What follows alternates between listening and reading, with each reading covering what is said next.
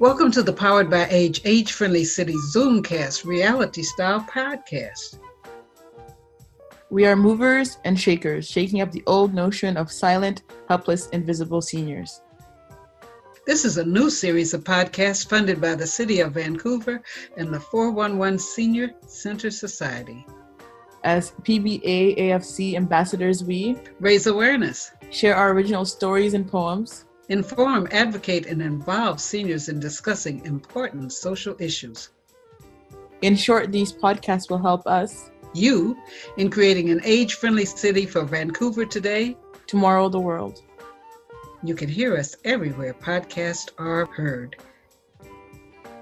Broadcasting from an outdoor location, but I see I keep going in and out, so I'm going to sign over to Robin, who's facilitating today, and She'll tell you about what's happening on Powered by Age today, the 22nd of April. Great. Thanks, Charlotte. Um, welcome uh, everybody online and everybody who is listening to the podcast in the in the future. Uh, as Charlotte mentioned, today is April the 22nd, Earth Day. And we have a really special um, presentation um, Christine Germano, who is a friend of mine, but also a, a wonderful photographer and has done climate work with um, kids all over the world um, using a process called Photo Voice is here to talk about um, climate and climate change and some of the things that she's been able to, to discover with her work uh, with kids and play some material that, um, that has come out of that work. And then we're going to hear a story um, at the end from Aideen uh, Dufour, who is uh, a participant on the podcast. So should be a, a great show. We'll have some time for for um, Q and A with Christine um, as well. Um, for our introduction, though, um, we'll do our regular go around. And what I would like uh, everybody to to introduce themselves as uh, is with your name. And then if you were a weather system, if you were a climate, what would your climate be today? Are you sunny? Are you cloudy? Are you rainy? Are you um, dewy? what what would be your your climate? And uh, I can I can get us get us going, um, and then we'll just uh, name someone in the group to to sort of hand off to. So uh, again, my name is Robin. I'm one of the podcast mentors here with 411 uh, powered by age. And I would say that today my climate is full sun. I'm, uh, I'm, I'm feeling good. I'm in a great mood. I'm enjoying the, the actual sun as it is. And, uh, and I will pass it to Neil. Yeah, hi. My name is Neil Ryan. Uh, uh, I live in Burnaby, British Columbia. Uh, I am the author of a book uh, called From the Other Side, and uh, I, I'm the day after the storm. Uh, I've uh, had a health challenge for the last, well, where are we, 22nd? So for the last 22 days, I've been working on repairing a uh, a physical injury, and uh, uh, day by day I'm getting better and better. And uh, so I'm the day after the storm. It's, it's, there's still a few clouds around, but uh, but uh, I can see the sun outside, right outside my balcony here. So. The, it, it, improving. The weather's improving. Thank you, Christine. No. Sure. I'll go. Um, yep, Christine, I'm in, well, East Vancouver, but Squamish, uh, Musqueam, tsleil uh, territories. Um, and uh, my weather sunny, but with a really a, a brisk breeze, somewhat like it is right now. Like my day has just been like one thing after another, but still feeling very happy and bright, managing to go along there. Um, I will pass it to Chris. Um, I'm Chris Morrissey and I live in East Van as well. And I participate at Britannia uh, Community Center in a group called Quirky Queer Imaging and Writing Collective for Elders. And I am today sunny with some dapple shading. Uh, today for the first day, um, I, I've actually been, I'm in, I'm in rehab. I uh, had a, a, a, a below the knee amputation. And today for the first day, I walked with one cane. So, uh, so it's sunny and there's some shade because I'm not quite in the full sun yet, but I'm getting there. Thank you. Oh, next, Diane. Diane. I had to unmute. um, I'm Diane Babcock in Nanaimo. It's beautiful here. I own a Cooltech Writing and Design I've owned it since 2007 and I do like desktop publishing, but I'm semi-retired, so I'm in the process of writing a novel now. Um, my weather is sunny with um, some clouds are being dispersed and some more clouds are looming. And so I'm just hoping that the wind is going to come and just blow those away. That's my weather. Nancy? I'm Nancy Sinclair, and today is just beautiful, bright, sunny, not a cloud in the sky.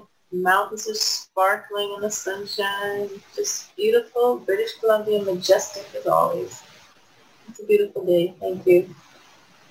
And I apologize. I don't recall, and your name's not on the screen. I Okay. apologize for not remembering your name. I'm sorry. No, uh, last week the technician helped me to get my name, which is Aideen, instead of the numbers. But today when I tried to sign in, it said it's invalid. So I guess my name is invalid. But anyway, What's up now? I am Aideen Dufour. I live in False Creek in Vancouver. Um, I am from Ireland originally, lived some 40 years in Quebec, and the past three and a half years or so in Vancouver. I love it here, and I hope to spend the rest of my days here. And my weather, my climate is sunny, very sunny. Be, maybe the only cloud is that I can't get signed, signed in by my name. Apart from that, everything's fine. Actually, your name popped up for me. Oh, it is there. It's there now. Yeah. It's there now. Oh, okay, good. You just spoke the word and it happened. Uh, I think you're the last, Jesse. Uh, yeah, I just uh, switched your name up, Aideen, so it appears you. I'm, I'm back on it. Uh, I'm Jesse. I uh, do some of the tech stuff here, uh, and I'm in East Vancouver in my living room. And uh, my weather is parched. I feel like I'm on like the 17th day of a, a really long, hot, hot, dry streak. And now I'm just like thirsty and a little sun fried and just ready for the rain to come. All right. Thank you, everyone. Um, a lot of sun with uh, some variabi- variability. So that's that's interesting. And uh, without further ado, uh, I want to invite Christine to talk to us about climate and Yes. tell us what you know, Christine. Welcome to the what podcast. I know. Um, okay, I will start by sort of doing a little bit of an intro of myself and actually maybe I'll share my screen. Should I share my screen so I can give you visuals since visuals is what Christine specializes in? Um, I graduated from the Ontario College of Art years ago and sort of found a, a path with um, working with youth using photography and writing, but more about inspiring them to tell their stories through photography and writing. So I'm sort of jumping a little bit ahead here, but because it's Earth Day, um, this is actually, so what happened through my little journey is that about 10 years ago, I ended up doing a climate change project with uh, indigenous youth from 12 different countries. And this happened because of a project I had been doing with Indigenous youth in communities with high suicide rates. And this was all came about because in 1993, my brother, who was 15 years old, um, committed suicide. And that was when I was in my last year of Ontario College of Art. And it, it really steered my life into this sort of direction of using the arts to heal, to express, in, you know, instead of that alternative. So anyway, here we are in Barbuda, and the kids in Barbuda um, wrote their own song about climate change, and one of the girls sang it, and it was pretty hard to get to record her, but I'm going to play it for you, and uh, yeah, it's about three minutes long, so here we go.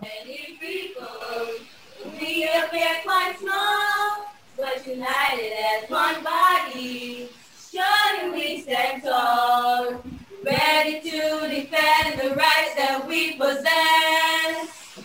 I'm sorry. Inside our hearts, we are blessed. We believe we must take a stand to stop the climate change from destroying our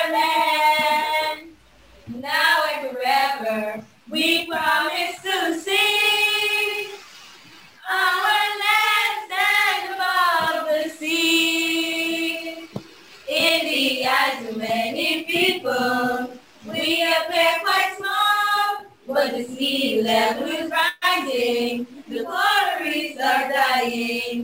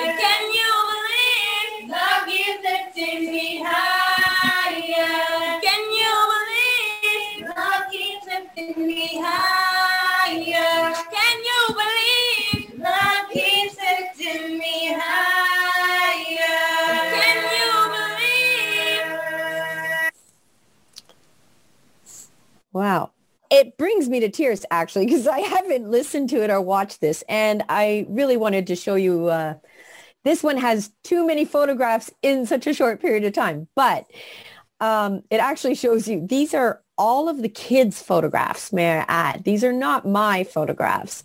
I am teaching them to take awesome photographs. They use my professional gear and uh, so this was something that they just put together. And uh, that was Barbuda. Now, of course, what happened, I believe, in 2016 or 2018, um, a huge cyclone hit Barbuda. And it's a tiny little island right beside um, yes, Barbuda was basically flattened by that cyclone and everyone was relocated to Antigua. And still now they're not back. They, they were basically completely um, displaced. And a lot of people don't know that. There was 1,500 people that lived there, but you know nobody's living there right now. Not really. They're just starting to rebuild. But you know it's it takes them years to build all of that back up. So actually, these guys lost they lost their fight, and they have been displaced because of climate change. So um, I actually was going to. I have my uh, so you know. Um, so I founded the Constant Art Society in 2003. And I started working with First Nations youth. And of course, kids that live, you know, in their community, playing around, their parents, they've got all the firsthand, you know, knowledge. They know what's going on or they know who to contact. And this work had been exhibited in Ottawa. Um, and, you know, this is just the way life is. Somebody walked by to get a cup of coffee from one government building to another, and they passed by this, my, my kids project called Through Our Eyes. And uh, this person ran upstairs to Canada Council for the Arts and said, you know, who did it? And she said, it's kids work, it's kids writing. And he wanted to meet me. And it turned out he really wanted to do a climate change project.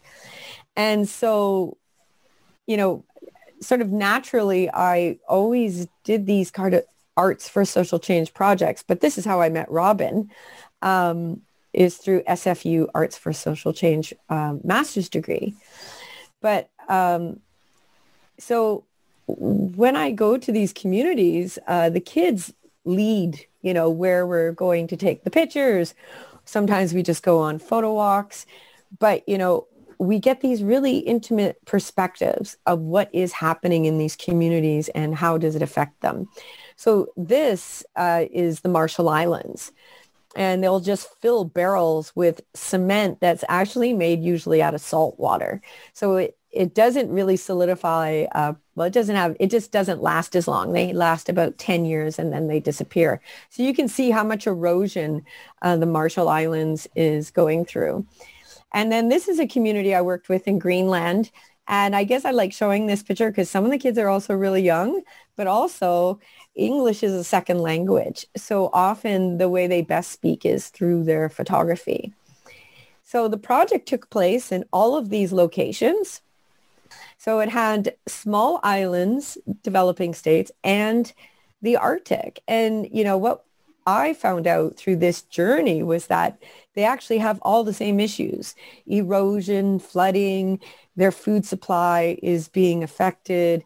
When things melt in the north, obviously the sea levels rise in the around the equator and are very for vulnerable places like the small islands or places like Fiji or in particular atolls like Tuvalu, Kiribati, and the Marshall Islands, which is basically like um, it's a it's actually an ancient volcano in the ocean. So people are living on the lip of this volcano.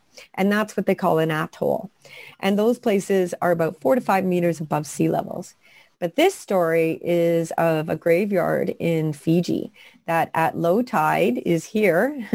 and at high tide, you can just see just the tops of some of the tombstones.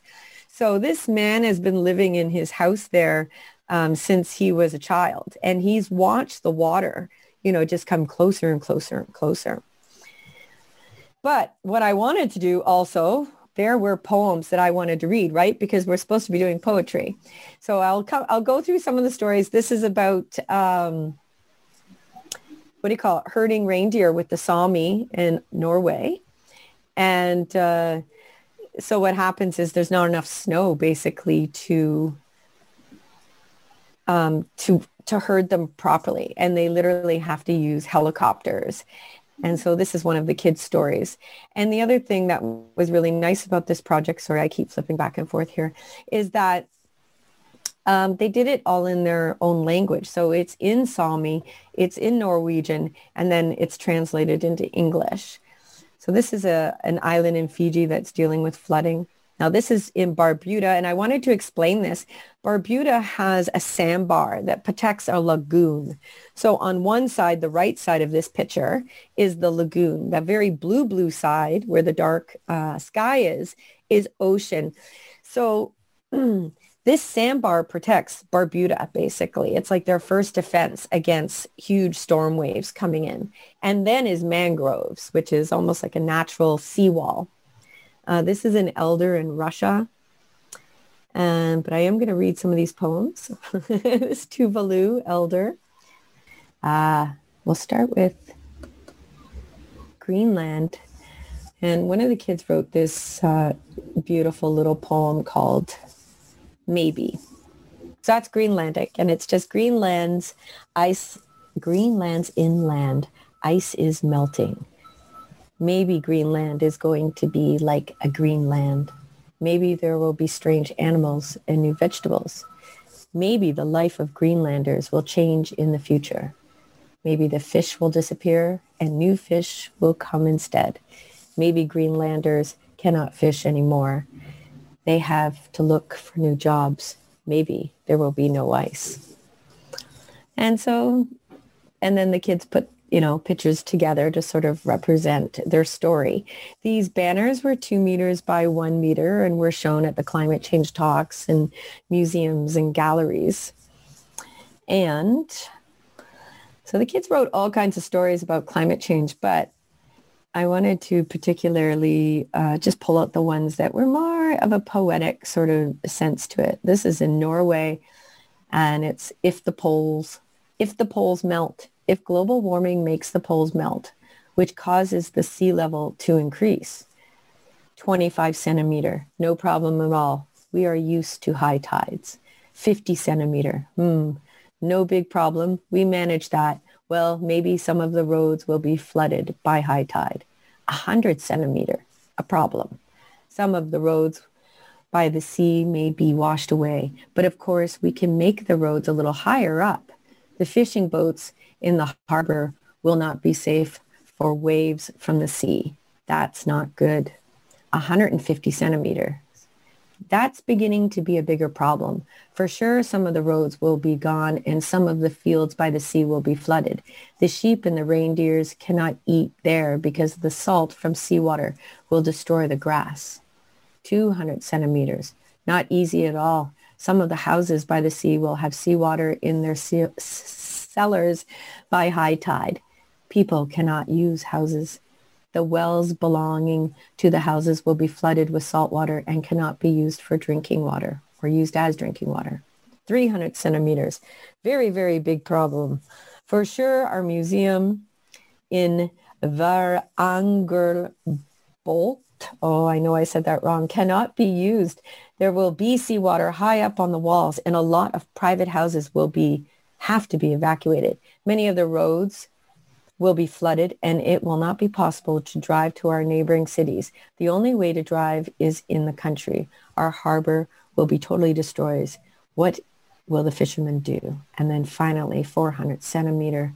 Well, of course, an even bigger problem. Our water supply will be destroyed by seawater and we will have to get drinking water from the smaller rivers up in the mountain.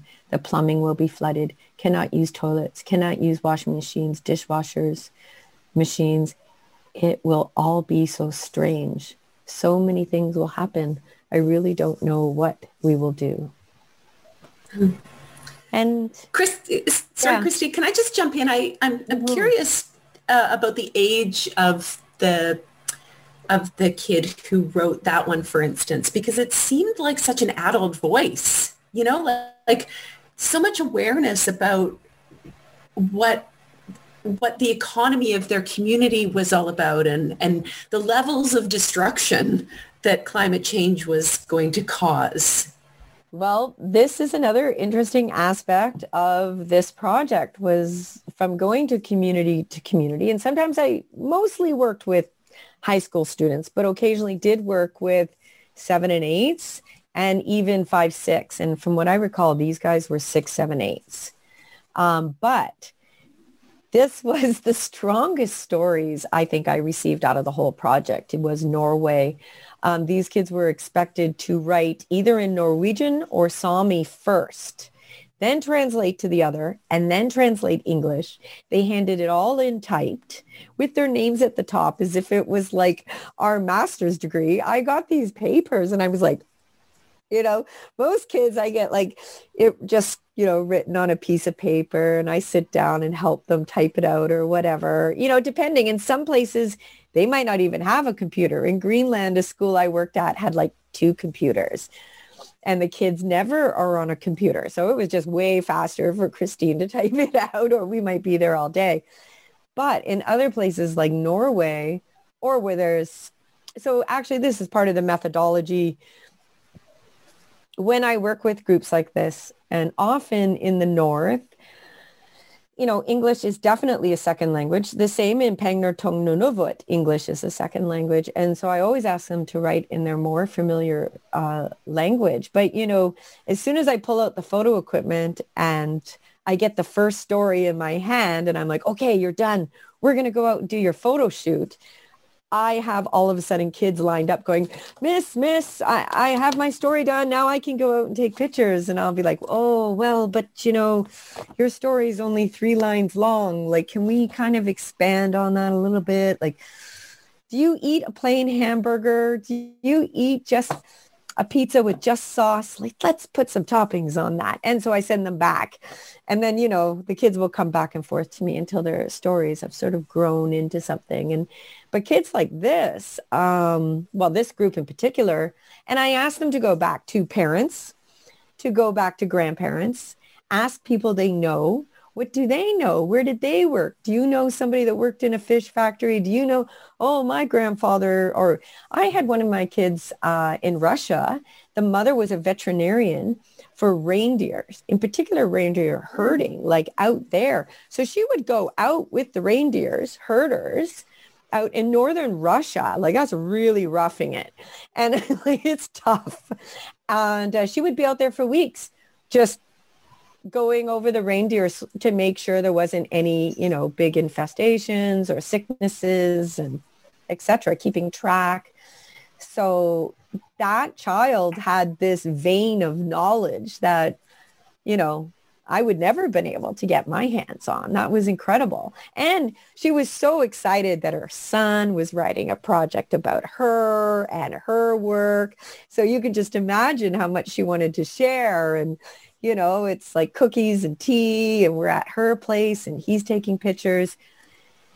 So, you know, it's quite um, it works out really well. And you can look at this also from a perspective of, like I look at it uh, from an arts, um, arts-based research perspective as well. But I haven't, I've been wanting to do that with this one uh, group, but uh, I haven't done it yet. So this was uh, in Pangnirtung Nunavut.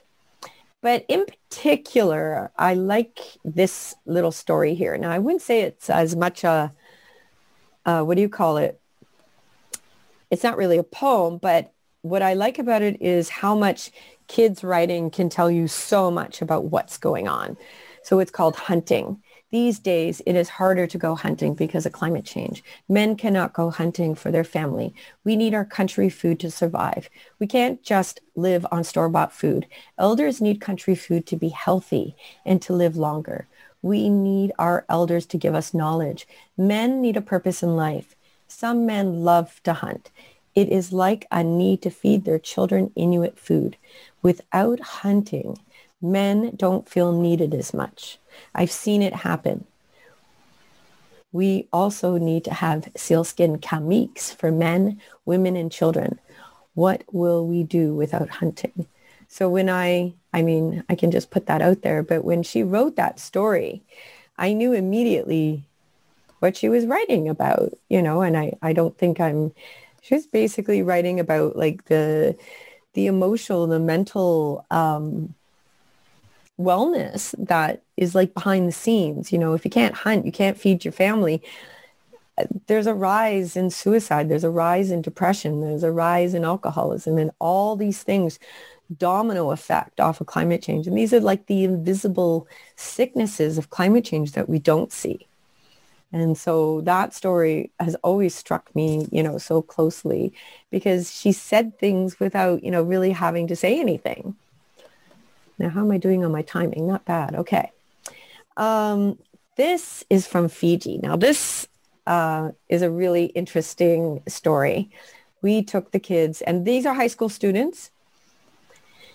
And uh, so I gave a talk about climate change and showed the kids, you know, other projects. And we took them to the University of the South Pacific. There was a climate change, uh, what do you call it, symposium.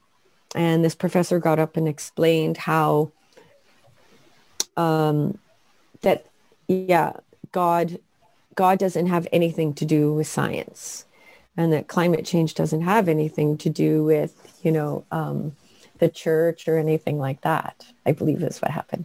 Well, one of the students, his father is a pastor. So he came to me very upset about this and that he explained uh, that there's all kinds of scriptures in the Bible that refer to, you know, how we are responsible for the earth and, and how we should take, you know, care of it. And so the right side is Fijian, but I'll just read a couple little spots here, you know.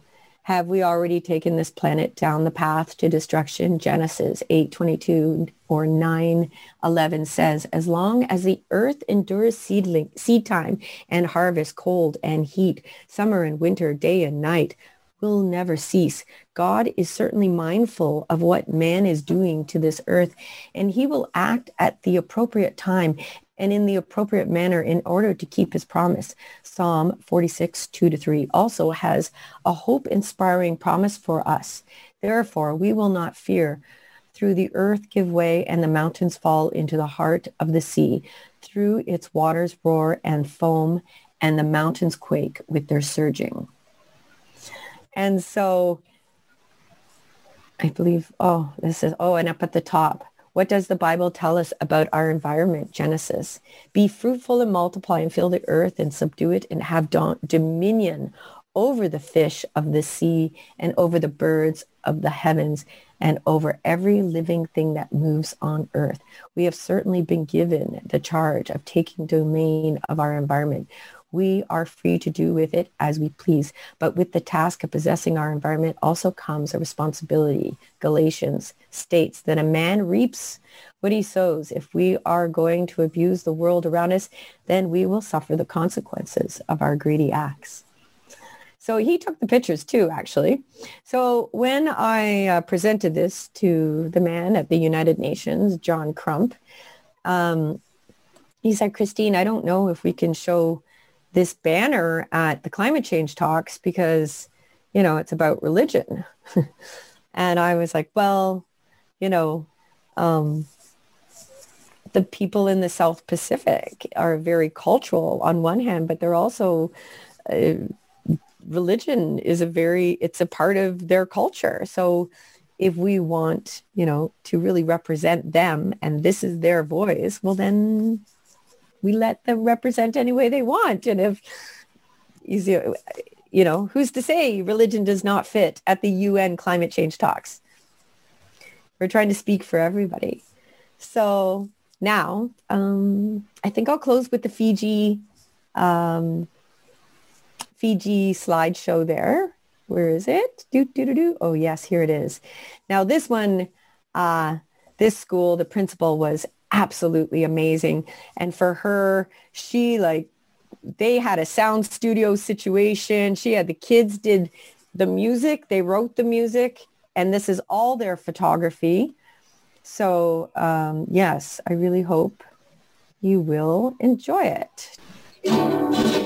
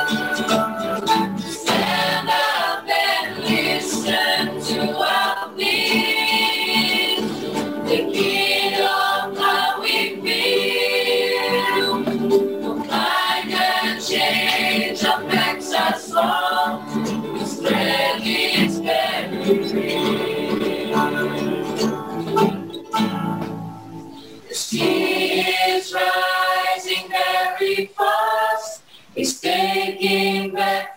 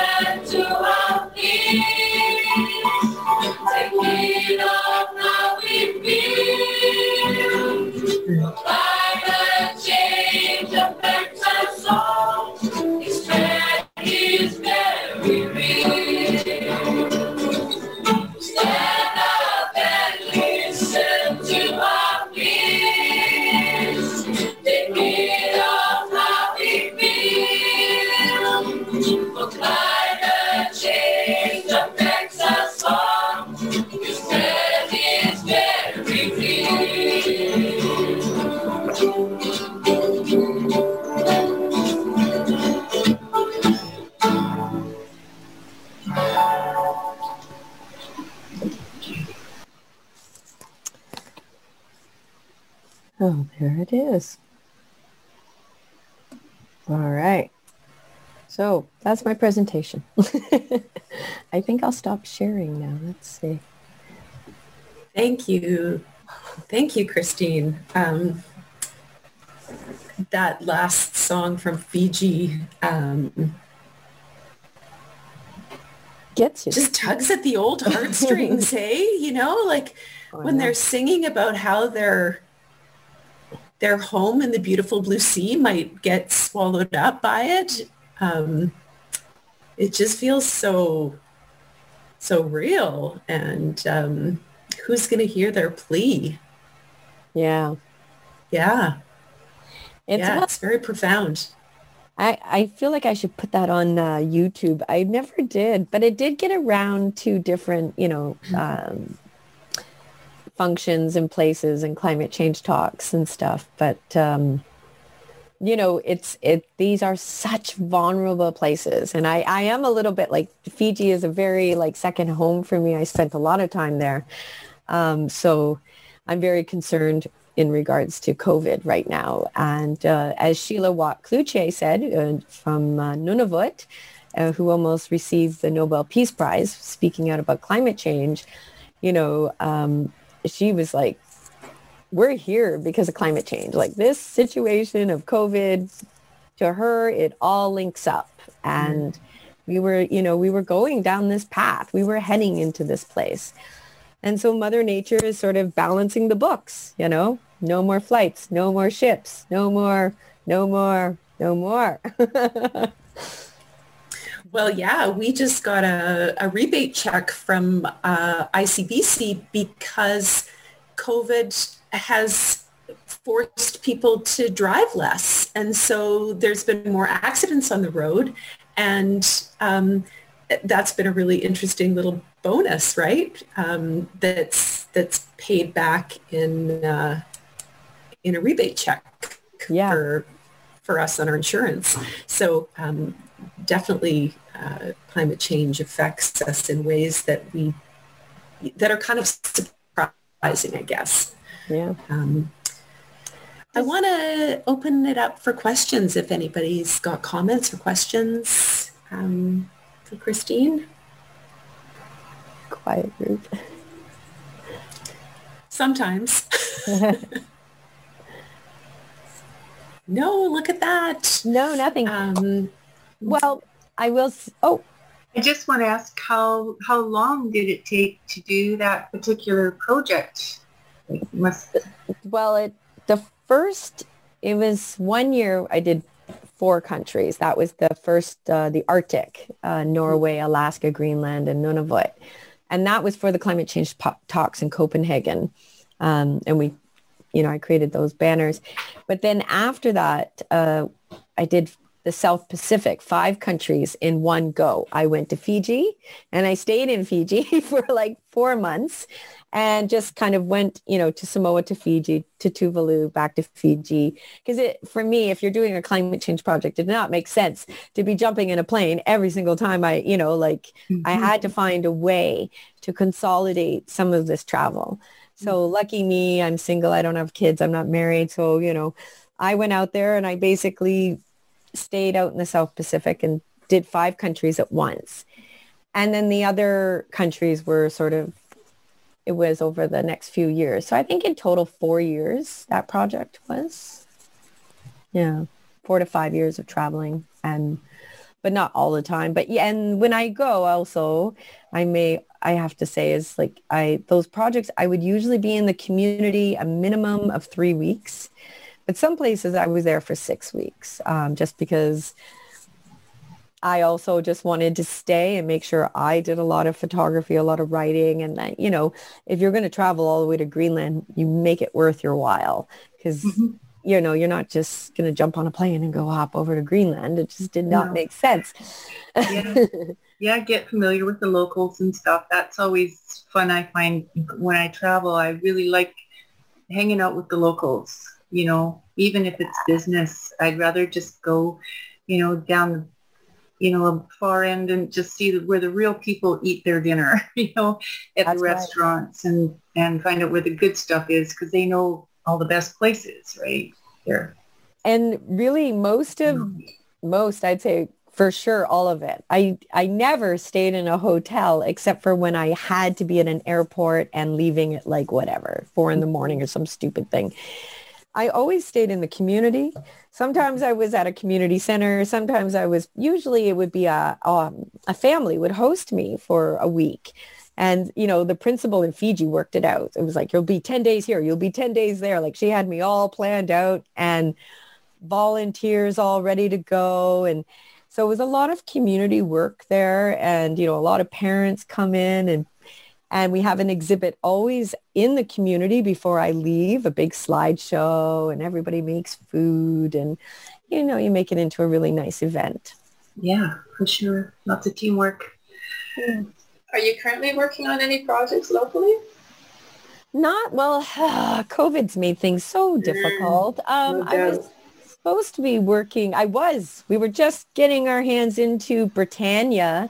There's the light boxes outside. Uh, there's about six or seven of them light boxes. Well, I did that project ten years ago, so I was going to work with uh, Street Front, one of the alternative alt programs there at Brit, and we were going to replace all the images, um, sort of freshen up all the light boxes. There's one outside of the arena, you know, they're they're kind of sprinkled all over.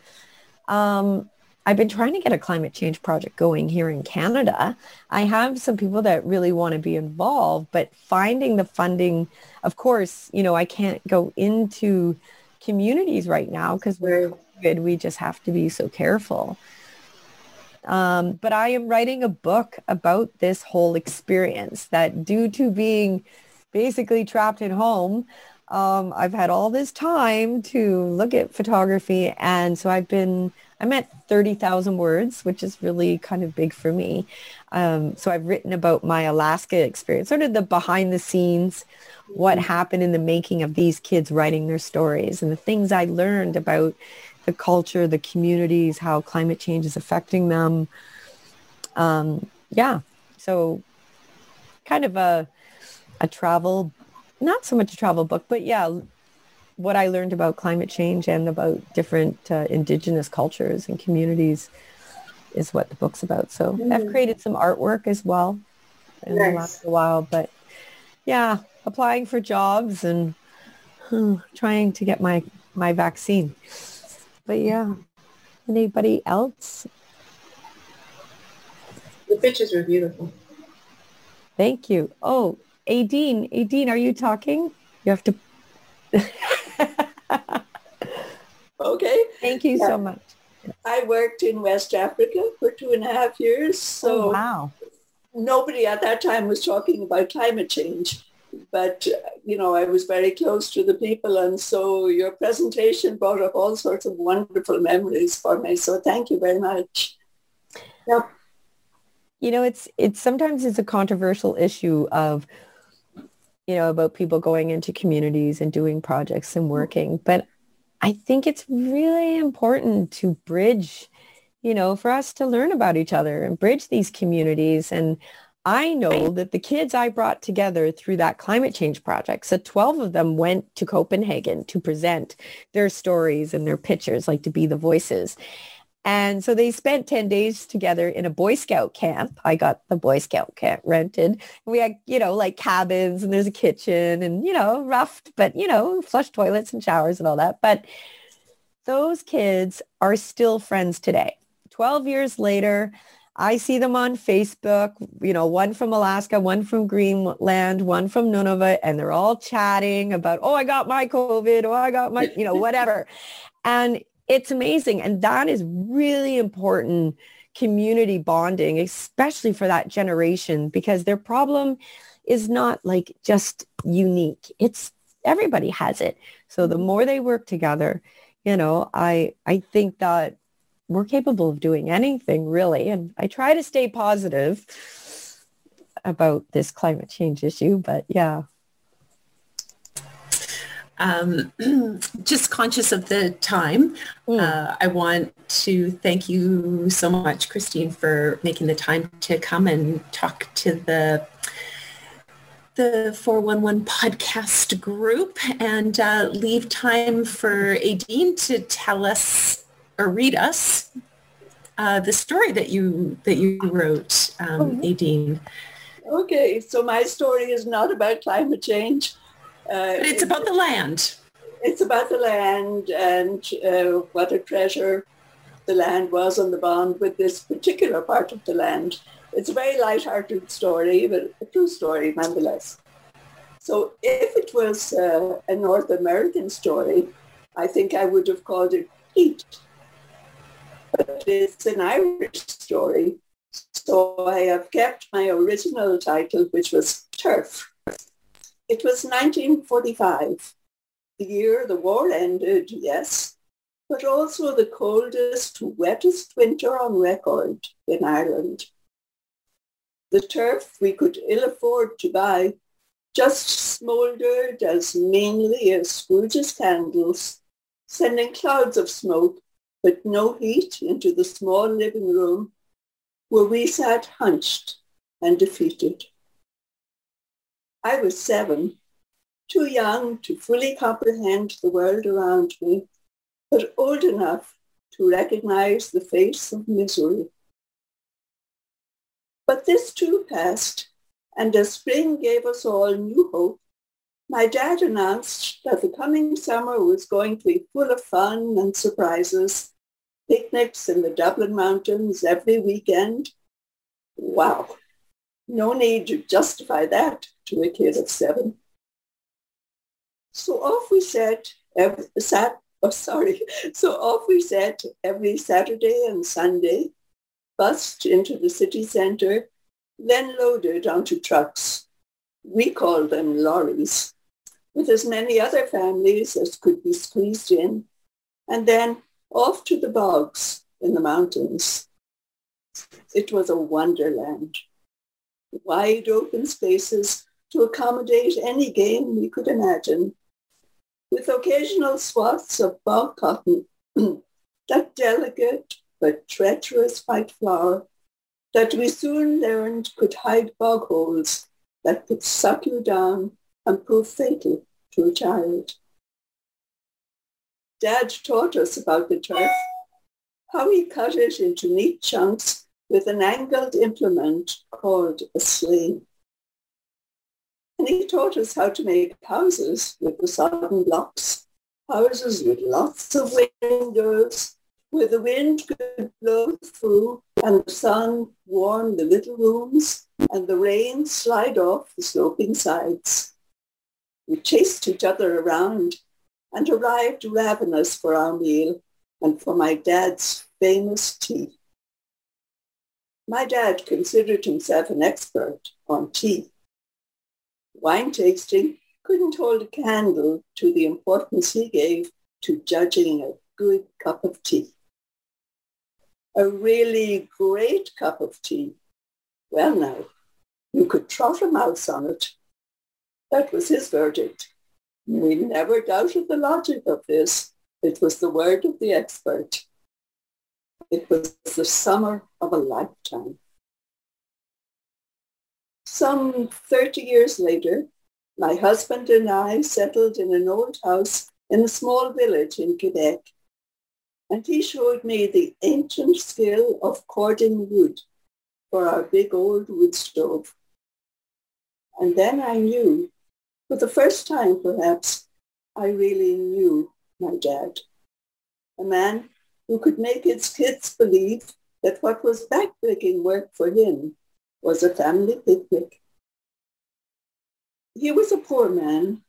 We were all poor in those days. But he was above, was above all a proud man. And I think that after that winter of 45, he vowed that whatever befell his family, we would never again spend a cold, wet winter without a glorious, cheerful fire roaring in the hearth, filling the house with heat and with the wonderful, distinctive, unforgettable smell of brightly burning turf. Nowadays, the big machines extract the turf from the bogs and compress it into hard briquettes that burn well and to last longer, but have no story to tell. It is efficient, it reflects modern Ireland, and it is, of course, progress. Of course. Thank you, Aideen. Um, the imagery there in some places really takes me to the, the turf. Yeah. Yeah. Okay. um, uh, and that's that's our time for today's podcast. Um, again, I want to thank uh, Aideen Dufour for reading her story and for uh, Christine Germano for the presentation on um, on arts research and climate change with kids. Um, the Powered by Age podcast is sponsored by the Government of Canada New Horizons for Seniors program, as well as the 411 Seniors Centre Society. And we are back again next Thursday from 1 to 2 o'clock um, for the last show in April. And I'm sure Charlotte, who is the, the regular host, our own Sister C, has um, some poetry plans as it has been National Poetry Month and, uh, and much of the podcast um, this month has featured poetry and uh, an artistic expression. So thanks so much and uh, we'll see you next time. Thank you so much, everybody. Thanks, everyone.